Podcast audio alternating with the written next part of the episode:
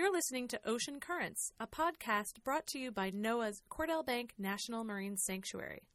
This radio program was originally broadcast on KWMR in Point Reyes Station, California. Thanks for listening.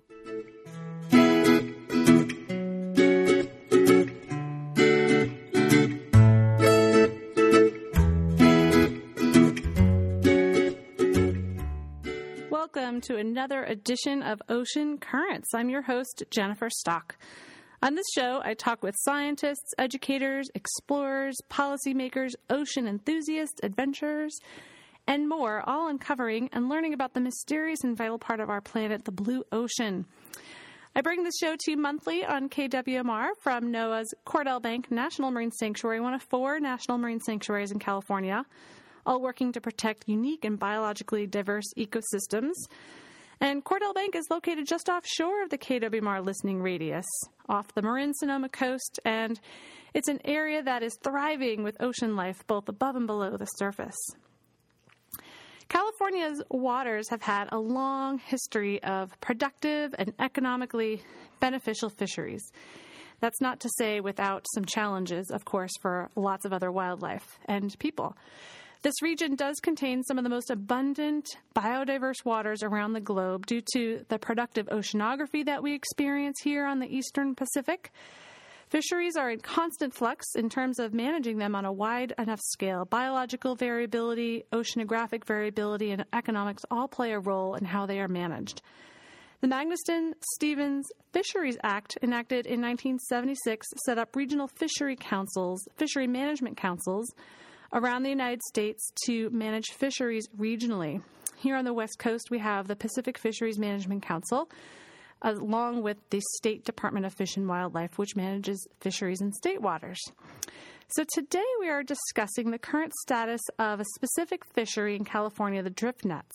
And they've had a long on and off again history in California, and we'll discuss what's happening right now with Doug Karpa, who's the legal program director at Turtle Island Restoration Network. And Doug is joining us by telephone today. Doug, you're live on KWMR. Great. Well, thanks so, much for having me on. So great to meet you. So, I just actually ran into Doug yesterday in San Francisco at the International Ocean Film Festival, which we'll talk about later in the show. But, Doug, thank you so much for joining me. And um, I wanted to just help, if you could just remind us about the Turtle Island Restoration Network and what is it all about? It's based out here in West Marin, but I know its work is global in nature. Yeah, it's actually kind of a um, kind of a gem, I think, in West Marin. Um, its uh, organization has been around for uh, more than a couple of decades now, working on all manner of marine conservation issues, um, both nationally um, and also internationally. We have a pretty active uh, work in Costa Rica dealing with uh, shark finning issues and working to establish a national park there. We're also working to protect the Great Barrier Reef in Australia and um, also increasing some of our efforts in uh, throughout Asia as well through partners and, and other um, direct action that we're engaged in. Um, and then, of course, in the United States, we've been really very actively engaged with fisheries management and fisheries management councils around the country. Um, and a large part of that effort really has been focused on uh, trying to either clean up or close the most destructive fisheries in the United States. Um, certainly, the United States uh, is a, is in a lot of ways a real leader when it comes to scientific management of fisheries, but that's not to say that we don't have um, a couple of fisheries which are still among the dirtiest in the world. Um, and so, since we advocate on behalf of uh, a lot of marine mammals, whales, dolphins, um, sea lions, so forth, and also, of course, sea turtles. Um, this is part of the reason we're Turtle Island Restoration Network, and our website is seaturtles.org. Um, and then also, we're very heavily involved in, in um, protection of fish and shark, bluefin tuna, blue marlin, whole range of, of species that are, are currently under threat. Fantastic. So, one of the issues that you're working on right now is a bit of a current issue, mostly based in Southern California, but it's talking about drift nets. And I know California has had drift nets here um, on and off again since maybe starting in the 70s. And I was wondering if you could give us a little bit of background. What are drift nets and what do they target? What species do they target? And a little bit of the history of them, uh, where they've been used here in California. Um, yeah, actually, I realized in my previous part, I should also mention that many of your listeners may also know from our work on coho salmon, which is another piece, species that we work on here locally in Geronimo Valley through Spawn, which is also part of Turtle Island Restoration Network. That's maybe subject for another show. Um, so the drift gill nets, uh, actually, these have been around for a couple of decades, um, and they were first used in the 70s uh, in California as part of um, a swordfish fishery. Traditionally, um, swordfish have been caught by use of harpoons. And I do mean uh, traditionally in the sense that this has been going on for thousands of years. The Chumash Indians um, starting it off, and then of course with the uh, immigration of, of Europeans, European Americans um, have kind of followed in that tradition as well. Uh, and then in 1976, uh, the use of um, drift gill nets was was legalized, and these nets actually um, are pretty hard to comprehend just how massive they are. They're actually um, the largest ones, which is pretty much what's used. Would if you hung it from the Golden Gate Bridge, they would stretch from one shore to the other, and they would hang from the deck all the way to the surface and another 30 feet down into the water. And as you can imagine, with a net that big, they're set loose in the water overnight or for um, days. They catch anything in its path. It is essentially like strip mining or clear cutting the ocean. Um, so the notion of targeting is a little misguided, although the main thing that today drift gillnet fishermen are trying to catch are uh, still swordfish, and then also as swordfish got fished out a little bit, um, thresher shark, which um, unfortunately the drift gillnet fisheries in the 1980s managed to uh, completely crash the population, and those populations are only now slowly, slowly beginning to recover. Um, and then um, over the, in, partly in response to some of the ongoing issues with bycatch of first sea lions and whales, and dolphins, and sea turtles, sharks, um, it's really been subject to a whole series of regulatory actions. Um, initially, within five years of their being introduced, um, the first action was taken to move drift gill net fishing to more than three miles off the California coast because they were taking so many sea lions. And of course, by moving off the coast, then uh, dolphins and whales become an issue. And so there was uh, later action to have the drift net drift, but 36 feet below the surface, um, which uh, did eliminate some of the, the problems with the, the surface dolphins, but then uh, ended up ramping up some of the catch of whales and sea turtles.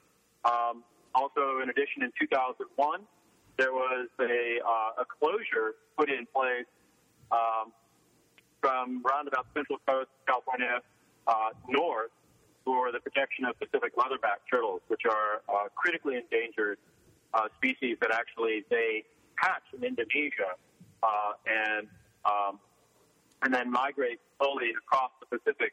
Uh, some of your listeners may remember Crush uh, from uh, Finding Nemo, who was riding the East Australia current across the Pacific. That's what they really do. He was a green turtle, um, but same kind of idea with the leatherback, and then they show up in off the California coast, eat the just incredible profusion of jellyfish uh, that happens because of, as you're saying, our unique oceanography, and uh, they run into real trouble here um, on account of these nets. So the leatherback conservation area was put in place for because of drift nets. Is that what you're saying? Is that was something that brought drift right. nets out of this this area?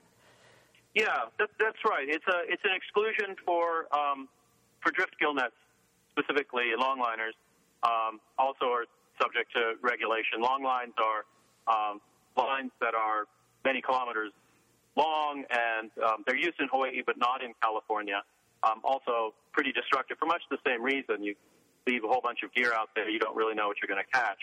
Um, Yeah, and actually, I should point out too that along the line, I mean, we're talking about what's been going on in California, um, but actually, international agencies have really taken um, a pretty hard line on drift gillnet. They are they are banned um, on the high seas globally um, by international agreement and resolution at the UN, which the United States is a party to that. Um, they're also prohibited in the Mediterranean. And uh, within the United States, the state of Washington closed down its drift gillnet fishery in 2001 uh, in response to the destruction of common thresher shark populations. Um, Oregon abandoned it entirely, um, essentially gave it up and stopped issuing permits for it. In 2009, uh, the state of Florida actually enacted a constitutional amendment banning these uh, in 1994. So there's uh, um, a long history, not just in California, of tackling this problem, but, but globally. Interesting. Interesting. So it seems like California is the state, the last one of the last states, perhaps, that continues to operate the fishery, and it's reduced a bit in terms of numbers of boats. But how come we haven't shifted over to different fishery techniques for targeting thresher shark or swordfish? I have other questions about the demand for those still, but um, how come we haven't swift, shifted away yet with this enormous amount of bycatch? Obviously, there's a lot of public dismay about that, but where are we going with that?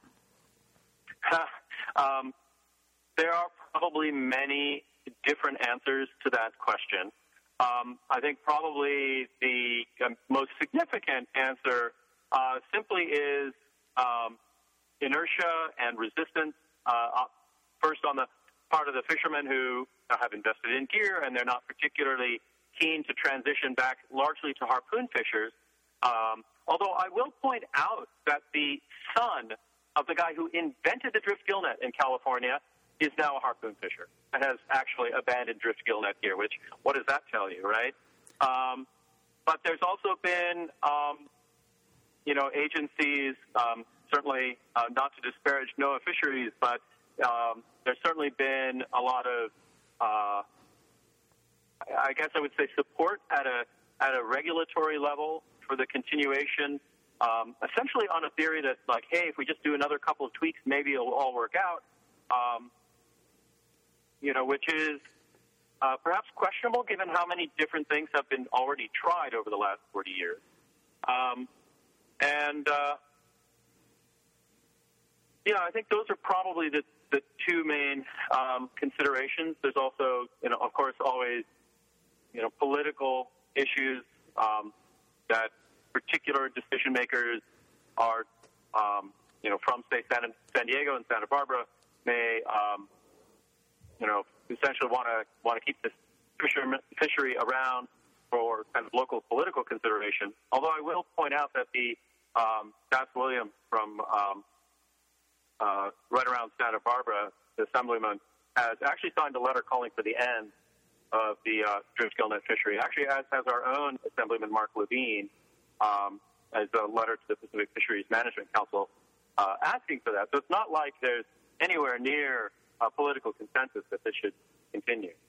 Um, change just comes slowly. So, the, since change does come so slowly, and this has been obviously going on for a while, uh, tell us a little bit more about this assembly bill and um, how does this get presented and move forward, and how can people learn more about it?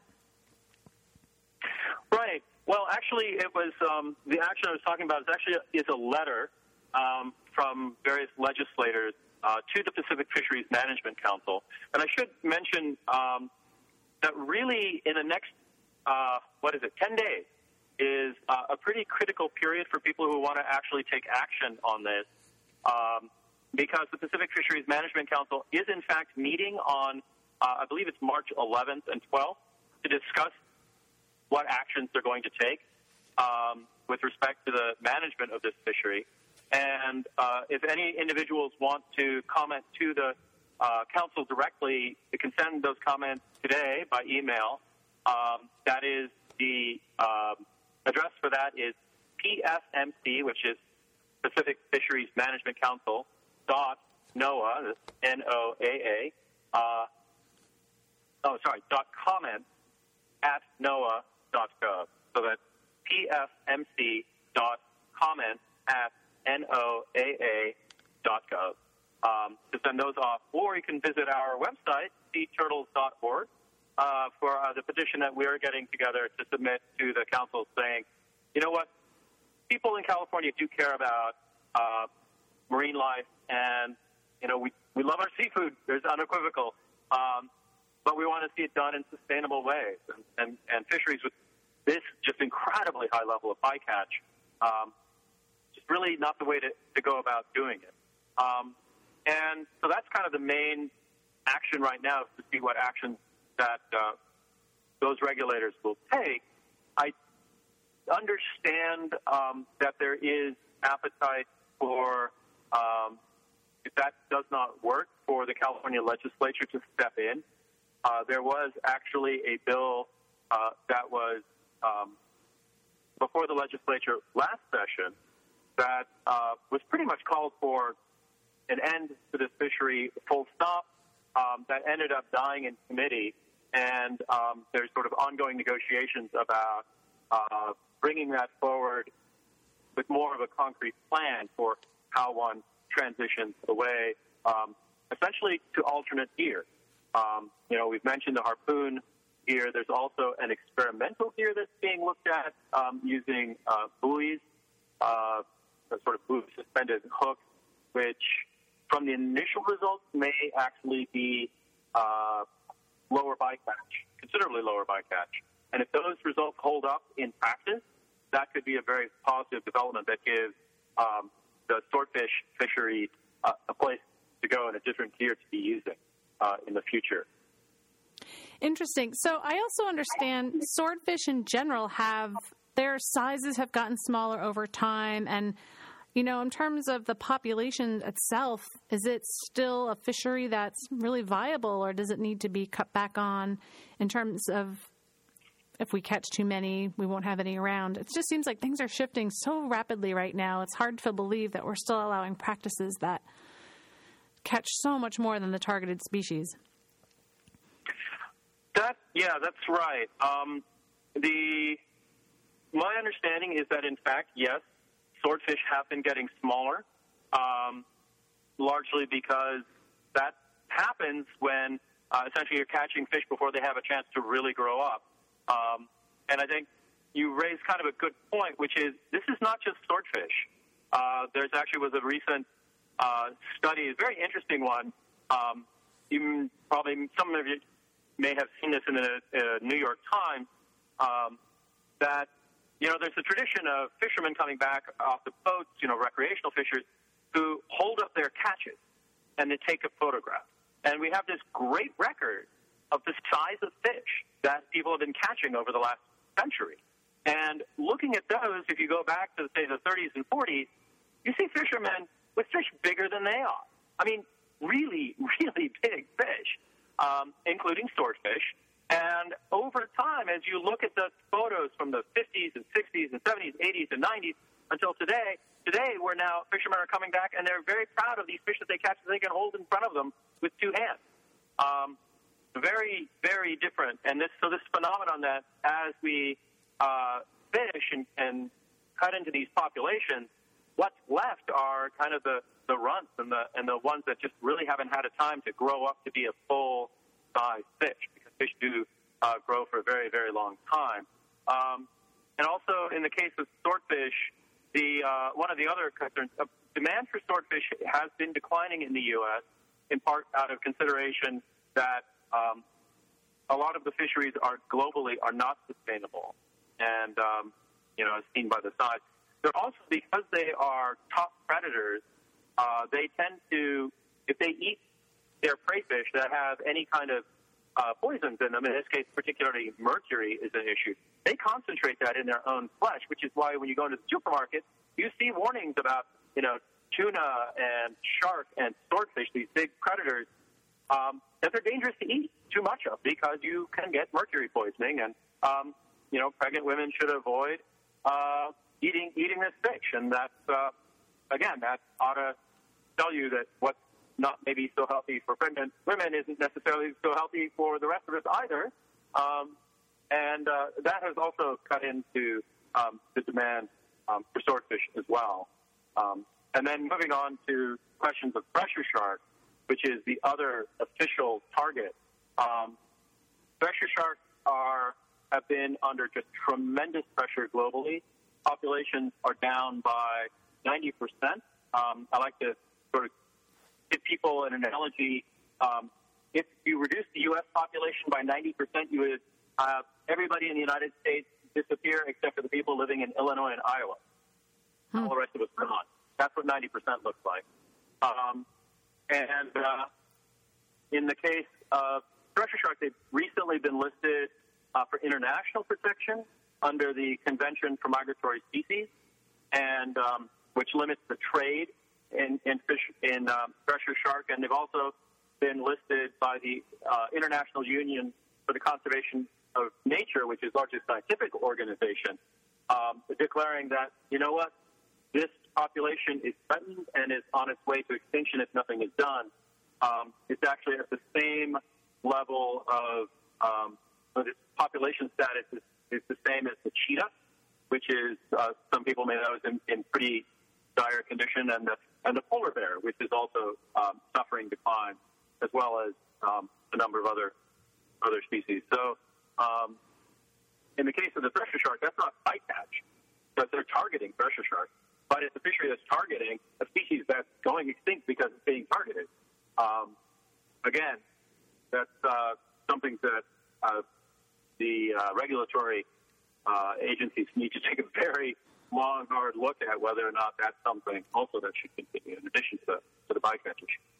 For those tuning in, I'm talking with Doug Karpa from Sea Turtle Restoration Network, and we're discussing drift net fisheries in California and the horrendous bycatch and challenges that this fishery has been uh, taking on, and the management agencies as well may be discussing in the coming days. Um, going back to thresher sharks, are they a species managed by the state of the state or the the uh, Pacific Fisheries Management Council? Ah, that's a good question, and actually, um, I'm not entirely sure of how that interplay on thresher shark in particular works. Um, I do my um, my understanding, well, certainly the um, Pacific Fisheries Management Council is looking at uh, regulating that uh, that catch and putting in uh, performance objectives to essentially let's keep an eye on this um, at this current upcoming meeting. Uh, whether the um, the Fish and Fish and Game Commission and Department of Fish and Wildlife at the state level are also regulating that.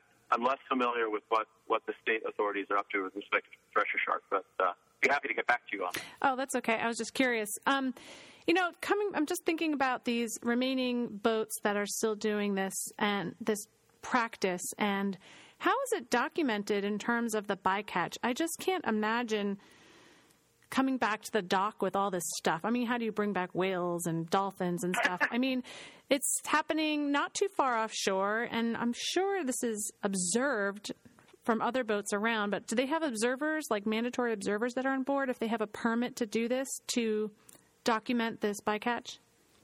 Absolutely. Um, actually, it's um, yeah the, the NOAA NOAA Observer Program the, um, that actually sends uh, people out onto boats to monitor what's going on. And that is uh, when I referred earlier to the notion that U.S.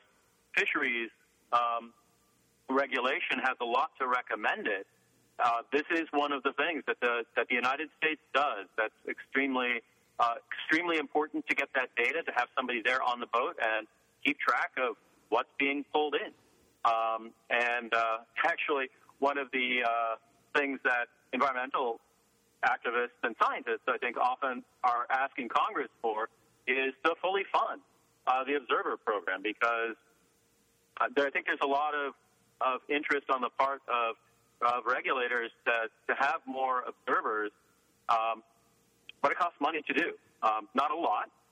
Uh, I think the budget for the, uh, if I remember, I think it's all of the um, California. The entire budget was under a million dollars.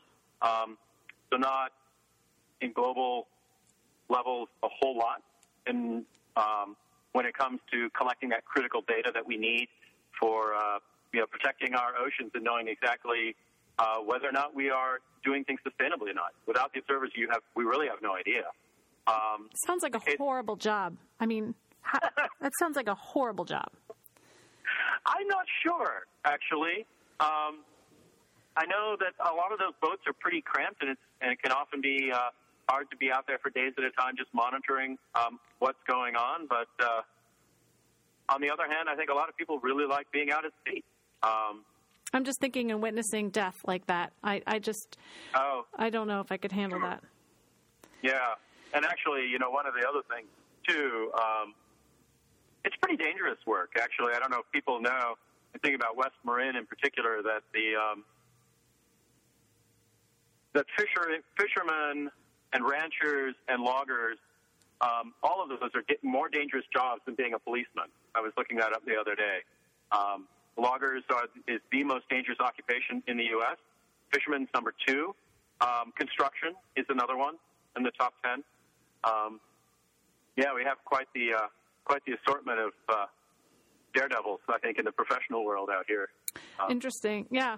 I'm not sure if observers are quite at risk in the same way, but you know, a lot of moving machinery and not not entirely safe. Yeah, big seas too sometimes. Yeah. So it really, it almost sounds like really with the trend that's happened, there's been a lot of global closures of this fishery. Don't allow it anymore. It's decreased so much in California. It does seem like it's just a matter of time before this is completely phased out. And again, this is a letter that you're putting forward to the Pacific Fisheries Management Council in the next two weeks to encourage them to phase out this fishery? That's right. Um, we actually um, are putting in a letter uh, ourselves to kind of look at some of the more technical details of um, what the what the council is up proposing to do in terms of, uh, for example, putting in hard caps, looking at hey, if we catch more than one turtle in a year, then the fishery is closed for the year. Um, uh, individuals who just simply want to express a, uh, a view of we need to rein in unsustainable fisheries, like as I mentioned before, can email in. And um, but yeah, I think the general consensus is that the um, the fishery itself is has been declining for a long time, as you've mentioned, um, in part because it's not really the most economical either. Uh, the the fishery makes up, I think, 0.5, that's half of 1% of the total revenues of the California fishing industry. Um, it's really, really quite small, and uh, people don't tend to stay in it very long, and the fishermen are older than average, and there's a lot of talk among them of like, you know, enough already. We get it. We're, we're ready to move on. Um, so it, it may entirely be that for economic reasons and, and uh, you know, kind of social reasons, demographic reasons that it will it will disappear on its own. Um, but I think the concern is that it may not, and they may just kind of linger on, continuing to take um, whales and dolphins um, for a long period of time. Uh, one of the you know, also to give a kind of a sense of the scale of the, the bycatch that uh, I'm not sure I've mentioned that I mentioned that this fishery is less than one percent of the revenues it's oh. about 15 boats in total, so and of which about 20 are really active. So it's a small, small group. Um, but that small group catches 87% of all whales and dolphins caught by any fisherman in California, Oregon, Washington, and Alaska put together. Wow.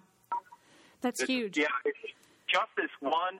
I mean, you you can see salmon fishermen, you know, here in California, you know, people going after Dungeness crab. You've got cod and, and halibut fisheries up in Alaska and sablefish, all sorts of things. You put all of those boats together, and they don't even make up one twentieth of the amount of bycatch of whales um, and dolphins that this that this small fishery does. Um, so it's sort of a low hanging fruit. If you want to protect marine mammals, this is one very easy thing to do. Gosh, we hope we really hope to see that there's progress on this this year, and I appreciate the update on this. How many um, boats are active in terms of the harpoon fishery? That seems like a much more um, sustainable in the sense of no bycatch fishery. Um, how many boats are actually active at harpoon fishing? Um, not a lot. Um, I think it's actually, you know, I'm drawing a blank on the actual number, but the total um, bycatch is uh, under 100 metric tons. I think if I'm remembering right, it's on the order of uh, 40 metric tons per year. Um, to give you comparison, the drift gillnet fishery is bringing in about uh, 350 metric tons of swordfish a year. Um, and then back in the heyday, um, uh, before the drift gillnet fishery even came into being, uh, over the period from 1950 to 1980, the harpoon fishery was actually bringing in 400 metric tons. So the old harpoon fishery um, was more than meeting the supply that drift gillnetters plus harpooners today are meeting. Um, and so, but the harpoon fishery is pretty small. I think largely because it's a little bit crowded out by the, the drift gillnet fishery. Um, and so there's every reason to expect uh, that people getting out of the drift gillnet fishery, like uh, uh, Kurt Mansour, the son of the inventor, uh, will get into harpooning. Um, it's a more intensive uh, effort that often will involve um, several boats sharing a, an airplane spotter that will go look for the swordfish. But um, you know, the thing about it is, as you say, if you're harpooning a swordfish, it's pretty hard to mistake that for a sperm whale or a sea turtle. Yeah. Um, so you just simply don't have those those bycatch issues um, there. Interesting. Uh, folks tuning in, this is KWMR, Point Reyes Station, Bolinas and San Geronimo Valley, and I'm talking with Doug Karpa from Sea Turtle Restoration Network, and we've been talking quite a bit here about um, the swordfish fishery with uh, one of the dirtiest fisheries in the United States. About 63% of all animals caught are discarded, and almost 550 marine mammals have been entangled or killed in these nets in the last five years looking here on your fact sheet from Sea Turtle Restoration Network.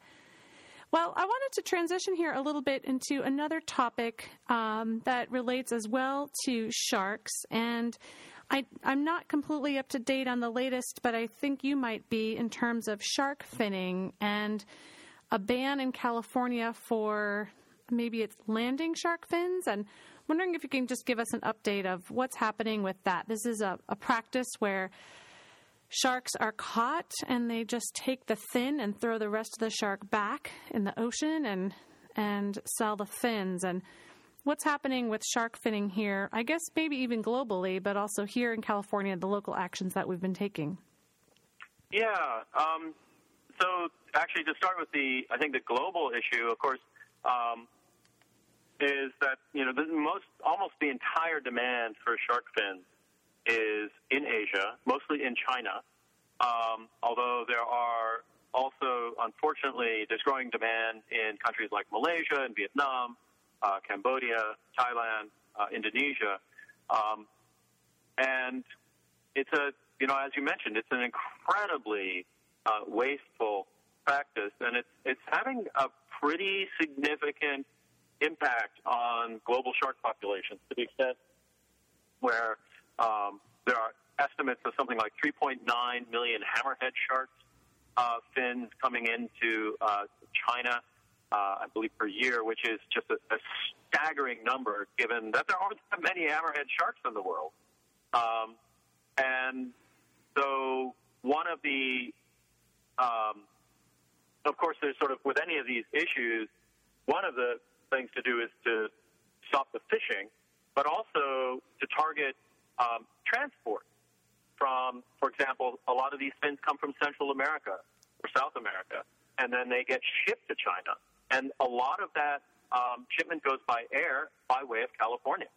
And so one of the uh, efforts that's been undertaken is to uh, go after the shipments and to get, for example, airlines and carriers um, to sign pledges saying we are not going to uh, ship any more shark fin.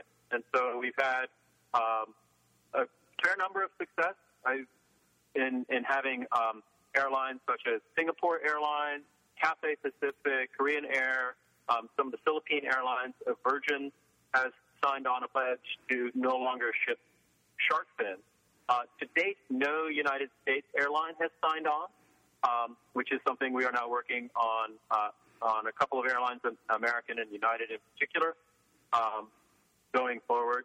And um, so the California action is pretty critical because um, one is, as you say, has to do with landing. Um, my understanding is that that ban also relates to uh, possession and shipment as well, and that ban was uh, challenged in court uh, and upheld last year. I, am not sure if there's an appeal, um, but my uh, I was looking at this earlier, wasn't able to find notice that it, it, any news stories that it had been appealed, which suggests that the, that the shark fin ban in California is in place. Um, that is one of nine states that have, have banned um, shark fins. Currently, the Texas state legislature, which is another really big transit um, transit spot, you know, planes coming in and out of Houston on their way to Asia from from uh, Latin America, is um, taking up a bill even as we speak. And if uh, anybody wants to write to the California state legislature and the um, to the governor, uh, please feel free to do so. We'll encourage you to, to take action on that one. Um, and then there's also um, action afoot in um, Florida, also to uh, put in a ban. And I believe Pennsylvania may also be um, working on a ban. So it's sort of um, happening state by state.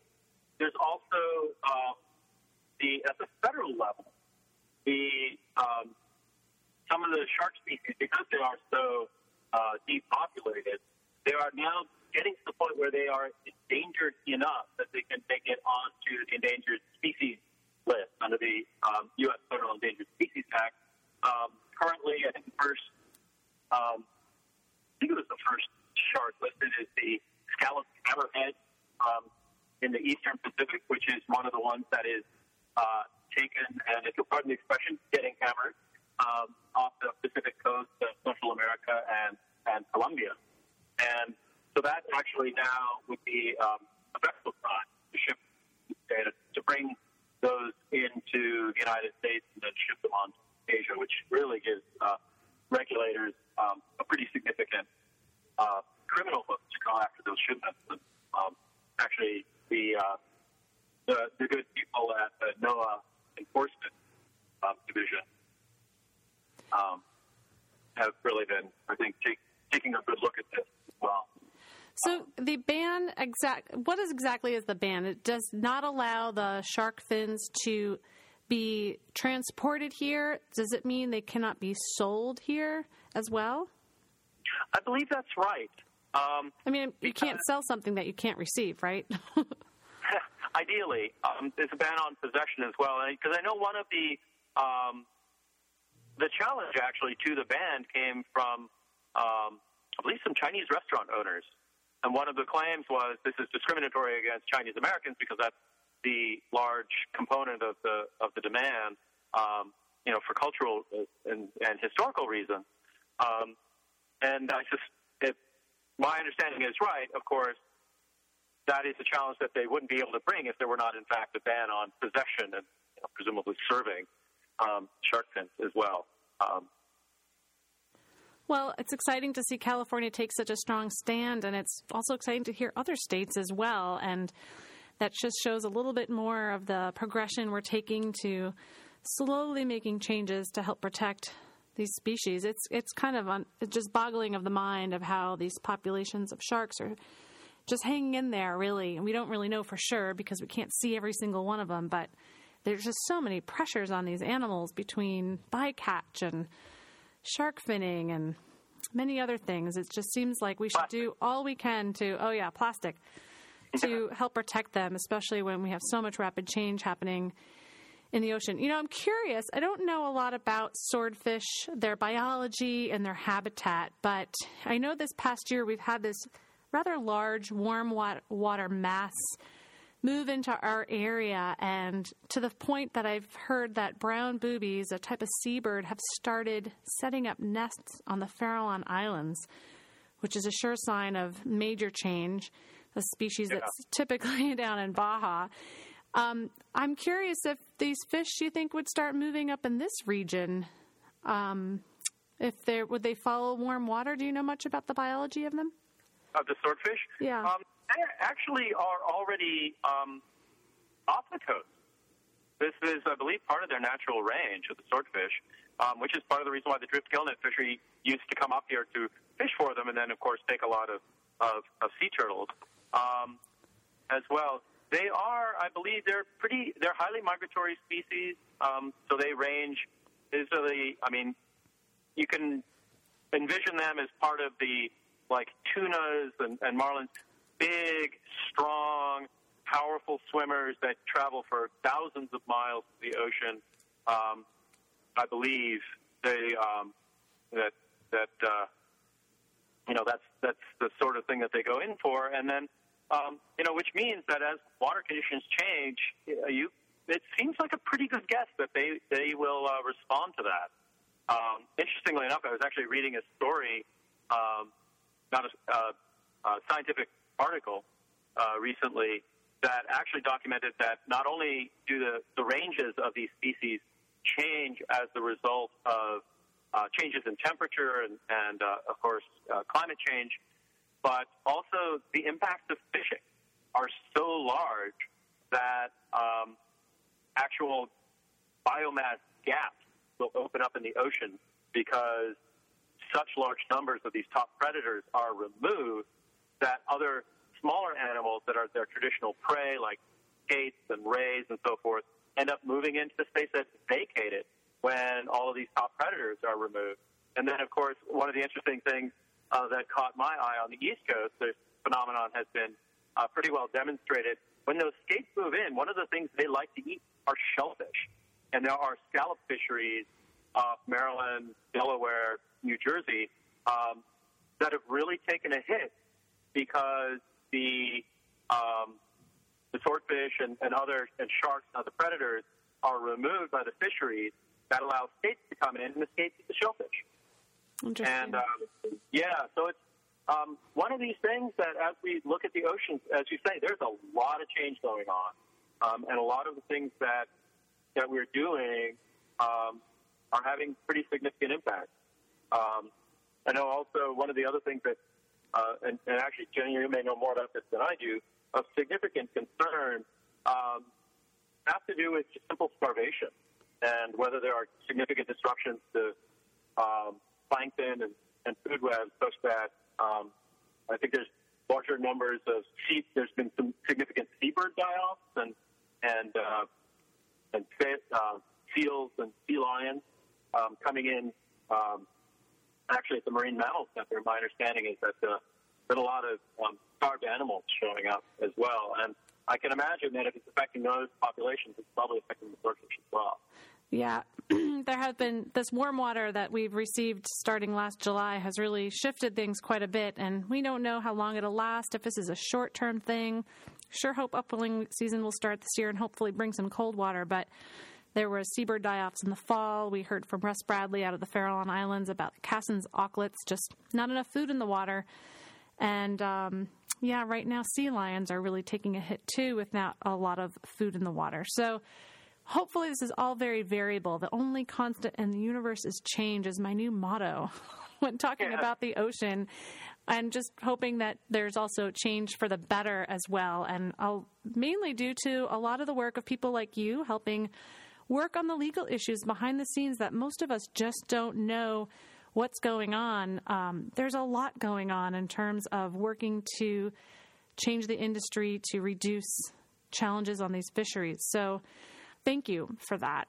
We have just a couple minutes left, and I want to end the show with some other announcements, but I want to just give you a chance to share any last perspectives or opportunities for people to get involved with uh, the work that seaturtles.org is doing. I noticed that your website's really been renovated. I don't know how far back that is, but it looks really good and it's very clear and easy to see the programs that you're all working on.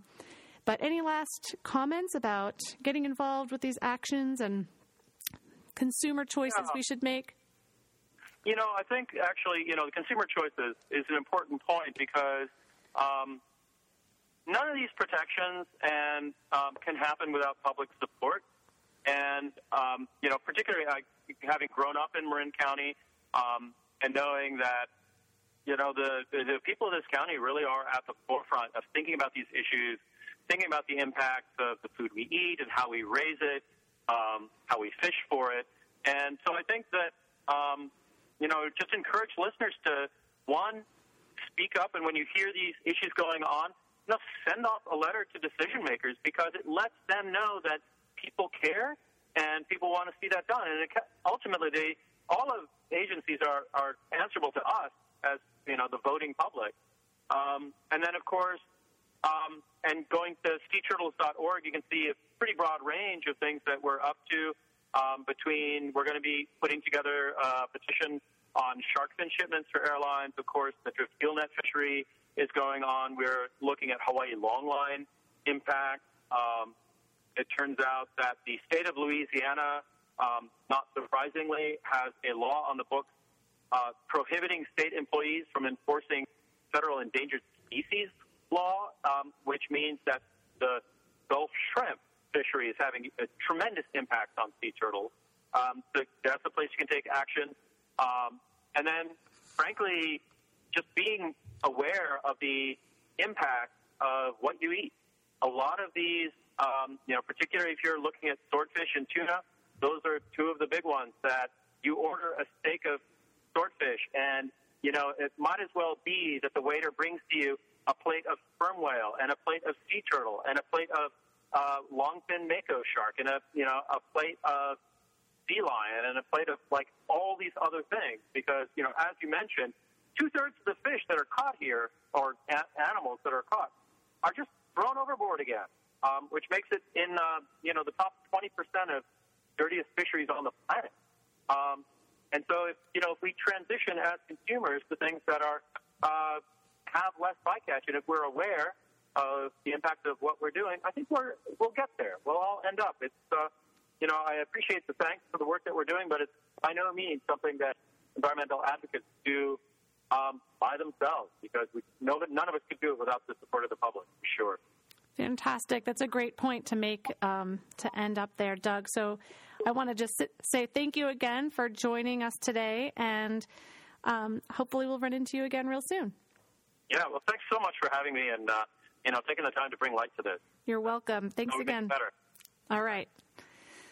I just want to recap uh, the website, seaturtles.org, and that is our local West Marin Sea Turtle Restoration Network, working on a number of issues, not just sea turtles, but working on a number of issues to help protect some of the wildlife in our waters as well as global waters. And you can learn about the way they work on these uh, issues online at seaturtles.org.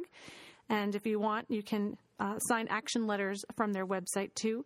He also mentioned regarding the uh, local the uh, drift net fishery in Southern California and the letter they're working to put towards the Pacific Fisheries Management Council, and you can write directly to the council at pfmc.comments at noaa.gov. You can also go to the Pacific Fisheries Management Council website to learn more about these meetings and how to comment and get involved there as well. But indeed, all working towards making things a little bit more sustainable that we would love to get more public support and input and awareness about these really challenging issues. I'm going to take just a short break, uh, come back in a few minutes with a couple announcements. Thanks for staying with us on Ocean Currents.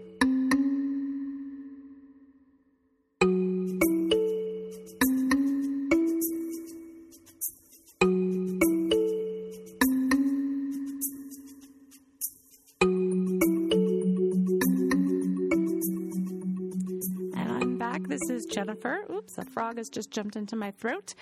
Um, we've had been talking about some pretty challenging topics for the majority of this show. Some some of the dirty stuff behind the scenes that we don't necessarily see on the forefront regarding uh, challenging fishery, the drift net fishery happening in Southern California, and I just want to highlight a couple of really fun events coming up regarding the ocean to celebrate the good things that we have and encouraging people to stay engaged and helping to protect them. First of all, this is the last day of the San Francisco International Ocean Film Festival. I spent quite a bit of time down there, in the last few days, and it's just been so inspiring to be among so many ocean advocates and filmmakers bringing light to many issues on our global ocean. And tonight is the last program starting at 7 p.m. You can make it. If you're listening in the nearby area, you can get down there tonight. And um, the program has five films, and one of them is a beautiful close up encounter with humpback whales underwater. It must be filmed outside of the United States just based on the photo, probably the Dominican Republic, but really bringing some breathtaking scenes of um, humpback whales underwater and how they work together and um, interact with their young. The amazing life of sand, looking at uh, the history of sand and geology and shells and how sand is made. Beautiful, beautiful cinematography. Six months at sea in the Merchant Marine. What's it like to be on one of those giant container ships that crosses the ocean? A firsthand look of work at sea. I've always, I'm actually really curious to see that. And a couple other films. So, 7 o'clock tonight, San Francisco International Ocean Film Festival wraps up. You can go to oceanfilmfest.org if you'd like to learn more. There's also, you can see the whole program online there.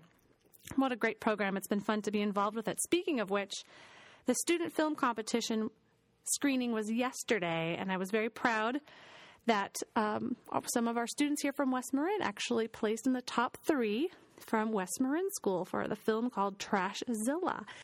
Another event coming up in March, this is also in San Francisco with the Gulf of the Farallones National Marine Sanctuary, is a sea slug soiree. The Gulf of the Farallones has been putting on these soiree events for a few years now and having a really good time with people that come. They have a very uh, interdisciplinary approach to sharing some of the wonders of the sea through art and science, sometimes music. And this event is at the Randall Museum March 21st, and it's 7 to 10 p.m. And it's a science and art celebration of elegant slugs of the sea, our beautiful nudibranchs. And Dr. Rebecca Johnson of the California Academy of Sciences will be there to talk about some of the astounding biology that we know about these slugs and some of the sneaky ways that they adapt and can steal defenses from their prey. Isn't that amazing? Pretty awesome. So it's a sea slug reception. There's art, music. There'll be printmaking. You can make your own sea slug print and there's complimentary beverages included. There are tickets. You do need to purchase tickets. And to get more information, you can go to farallones.org backslash events or call Sarah Heinzelman at 415 561 6622 extension 237. The Sea Slug Soiree. Sounds like a lot of fun. And we are just about out of time here, but um, one thing that you can do locally here, we, uh, we're part of a network here in the National Marine Sanctuaries with Point Blue Conservation Science, um, working on uh, ways to help protect whales in this region, not just from the fishing bycatch. We seem to not have that as a big issue here, but through shipping. And there's a website, whaleaware.org, that really has all things about whales. I know a lot of people just love whales, and this is a great website because it has so much information about when to see them, where to see them, what are some of the current issues about protecting them, and how to get involved and learn more about them. So, whaleaware.org, there's a link there for an app that's available for people who might be out whale watching, either on a boat or out at the coast, called uh, Whale Alert, and that's free. And you can be involved in helping collect data of where these whales are so we can get more information to work with the industry to help slow down these ships. That's the long term goal. Whaleaware.org. Well, I'm just about out of time here. Thank you so much for tuning in to Ocean Currents. Ocean Currents is always the first Monday of every month, and you can catch past episodes by following my podcast in iTunes. You can just search for Ocean Currents or you can go to our website, cordellbank.noaa.gov, and listen to all the past shows there as well. Thanks so much again for tuning in, and we'll be back next month. Thanks for tuning in to KWMR.